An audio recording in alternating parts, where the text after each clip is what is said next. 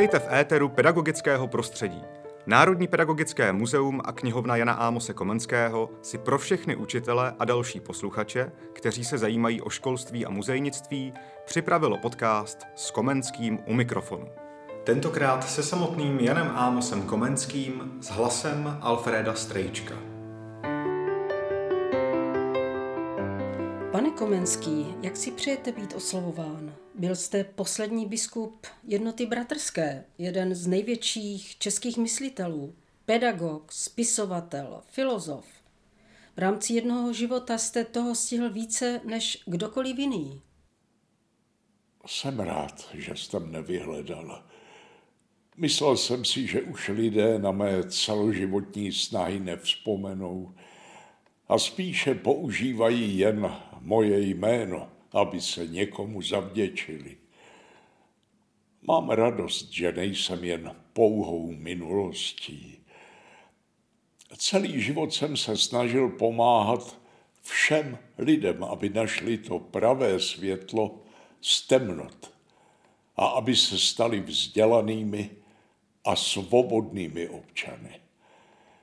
Díky novým didaktickým postupům, které jsem učitelům nabídl, mě lidé pojmenovali zakladatelem moderní pedagogiky.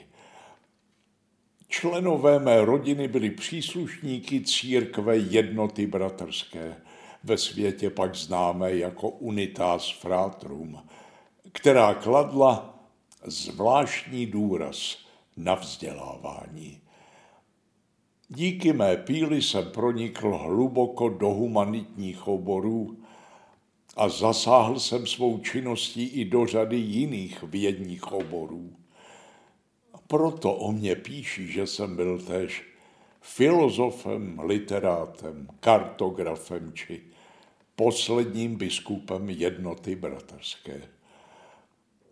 Snažil jsem se jako jiní učenci té doby proniknout do přírodovědných oborů a dokonce jsem se pokoušel sestavit perpetuum mobile. Víte, chtěl jsem svým dílem ovlivnit veřejné mínění a tím i směřování politického vývoje tak, aby byl nakloněn ve prospěch českého národa. Bohužel, díky zahraniční politice evropských velmocí jsem se domů nemohl vrátit a konec života jsem strávil v Nizozemí, v Amsterdamu. Naštěstí Amsterdamská městská rada mi finančně pomáhala vydávat mé rukopisy, aby se pak mohly číst i v 21. století. Byl jste silnou osobností, mužem odvážným a velmi statečným, což se projevilo při zlomových tragických událostech. Žil jste v době, kdy české země procházely těžkou krizí, v níž se propojovaly vnitřní problémy s mezinárodními politickými konflikty. Ano, chápal jsem svět jako divadlo světa s mnoha labirinty. Označil jsem dobu dvěma základními, ale protichůdnými termíny. Skažený chaotický labirint a doba osvícení. Ve svých dílech jsem se snažil najít pro nás i pro budoucí generace cestu z labirintu, avšak našel jsem jen cestu ke svému vlastnímu srdci. Zjistil jsem, že jediným nástrojem k lepšímu světu, jak jedince, tak společnosti, je vzdělanost. Taky jsem se snažil, aby národy mezi sebou nebojovali a státy řešili problémy mírovou cestou bez násilí a bez zbraní. Jak píši ve svém největším filozofickém díle, obecné poradě o nápravě věcí lidských. Politici by se měli přestat dohadovat a zneužívat svého postavení. Dokonce jste se zasloužil o to, že jste nazýván učitelem národů. Co by mělo být hlavním poselstvím učitelské profese? Učitel by měl být na nejvyšším stupni společenského žebříčku. Učitel by měl především vést děti ke vzdělanosti, ne je nuceně táhnout za sebou. Jak jsem psal ve svých dílech, které jsem pak vydal v Amsterdamu jako soubor veškerých spisů didaktických, je třeba vhodnou didaktickou formou nalézt cestu k dítěti. Učitel by měl rozpoznat, co je třeba naučit dítě v konkrétním věku. Na druhou stranu si učitel musí umět zjednat řád a pořádek, bez něhož se dítka nemohou dobře vzdělávat. Jednou z mých nejvýznamnějších vychovatelských prací se stalo česky psané dílo Didaktika, to jest umění umělého vyučování, které jsem začal koncipovat ještě doma v Čechách, avšak dokončil jsem jej až ve vyhnanství, v Lešně v roce 1630. Je to první soustavné pedagogické dílo v Evropě, jež bylo původně inspirováno snahou o zlepšení vzdělanosti českého národa. Ano, chtěl jsem napravit všechny škody spáchané na dětech a mládeži, které trpěly zastaralými neduhy konzervativních vyučovacích metod. Dodnes je vaše práce ceněná daleko za hranicemi vaší rodné Moravy. Co byste vzkázal dnešní mladé generaci? Dnešním mladým lidem bych vzkázal, že nejsou o nic více jiní než mládež za mých časů. Je však třeba se neustále vzdělávat do konce života, neustrnout. Pokud se stane to, že mladí lidé budou jen informovaní, ale bez hlubších vědomostí, může se stát, že nebudou svobodní a naopak lehce manipulovatelní. Vychytralí lidé je mohou zneužít ke svým cílům. Bohužel i dnes je nedostatek opravdu vzdělaných a zkušených lidí v politice, kteří o nás rozhodují. To je nebezpečné. Tak si dávejte pozor a buďte obezřetní. Ve svém životě jste dokázal překonat těžké osobní překážky. Přežil jste dvě manželky a dokonce i dva syny. Musel jste prokázat obrovskou mravní sílu po požáru v Lešnu, kde zhořela vaše celoživotní práce. Po své emigraci jste se již nikdy nevrátil do své milované země. V čem spočívala vaše síla? Když jsem ztratil své blízké, byl jsem zdrcen. Moje síla spočívala v touze hledat útěchu a hledat cestu k řešení věcí.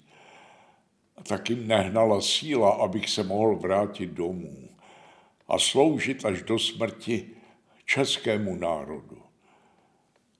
Proto jsem mimo jiné usiloval, aby byli rakouští Habsburci poraženi a bylo zrušené obnovené zřízení zemské z roku 1627, kdy jsem se jako nekatolík musel vystěhovat ze země s řadou mých sousedů, přátel a rodinných příslušníků. Byli nás tisíce, bohatí i nebohatí, mladí i staří. Bylo to smrtící rána pro všechny nekatolíky. Ale nedal jsem se. Každý člověk by měl mít nejen vnitřní sílu vzdorovat nespravedlnosti, ale také bojovat za svobodu náboženskou, občanskou a myšlenkovou. I když přiznávám, je to těžké. Sám jste procestoval ku světa ve značně odlišné době než je dnes. V cestování nepochybně tkví poznávání nových kultur, zvyků a nakonec i sebe samotných. Když byste porovnal obě doby, je právě dnes zjednodušená možnost vycestovat pro mladého člověka zásadní pro osobnostní růst? Velké starosti mi přinesla událost, když mi v Lešně za války polsko-švédské schořela celá knihovna, mnoho mých rukopisů a zůstalo mi z domu jen spáleniště. Jednu chvíli jsem byl zlomen, ale znovu jsem se postavil proti osudu a nakonec jsem začal opět pracovat pro zlepšení společnosti. Co by mělo být kořením života? V každé době je nutností poznávat nové lidi, různé kultury a zvyky. Cestování je nástrojem poznávání, bez něhož by vývoj společnosti nebyl možný. Pak i srovnávání jednotlivých různých kulturních hodnot může na pomoci k dalšímu vzdělávání lidí na celém světě. Cestování jsem navrhl jako jeden ze stupňů vzdělávání. Kořením života mi byla vždy láska v rodině, která mi pomáhala překonávat všechny nástrahy a také touha po poznání a hledání pravdy. Stále o vás vznikají nová díla z různých pohledů. Jedna z posledních je kniha Komenský v kostce, která je překládaná i do anglické a polské mutace. Jak byste zpětně zhodnotil v kostce svůj život? Celý můj život byl putováním z jednoho místa na jiné. Hledal jsem, kde bych mohl pracovat pro společnost, aby mohla žít ve svobodě a míru. Toto místo jsem pak našel v Amsterdamu. Popisoval jsem nástroje, jak docílit svobody národů a světového míru. Tyto nástroje jsem popsal ve svých 250 dílech menšího či většího rozsahu. Chtěl jsem také sloužit své církvi, jednotě bratrské. Něčeho jsem dosáhl, něco se mi nepodařilo.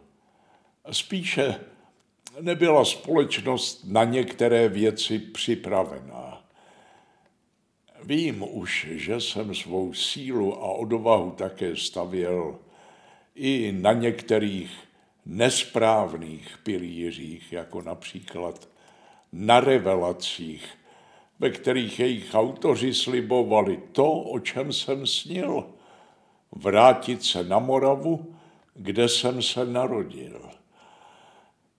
Ale celkově mohu říci, že většina mých cílů se podařila naplnit, zejména zlepšit výuku na školách. Snad se podaří mé myšlenky, mé dílo šířit dál.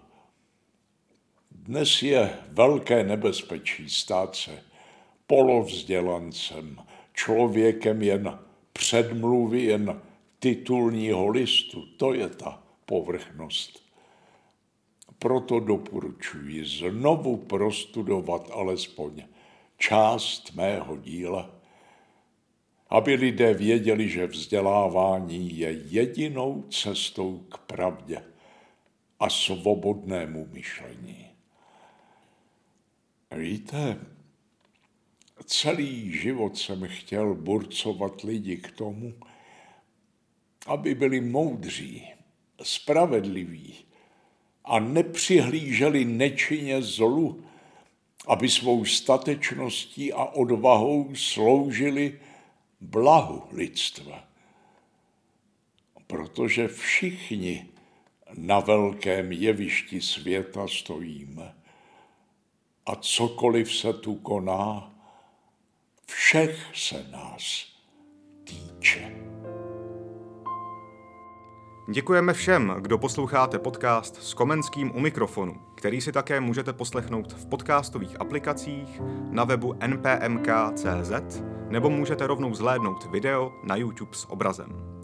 Pokud budete podcast sdílet na vašich sociálních sítích, pomůžete tím do naší společnosti šířit Komenského odkaz. A o to nám jde. Moc vám děkujeme za přízeň.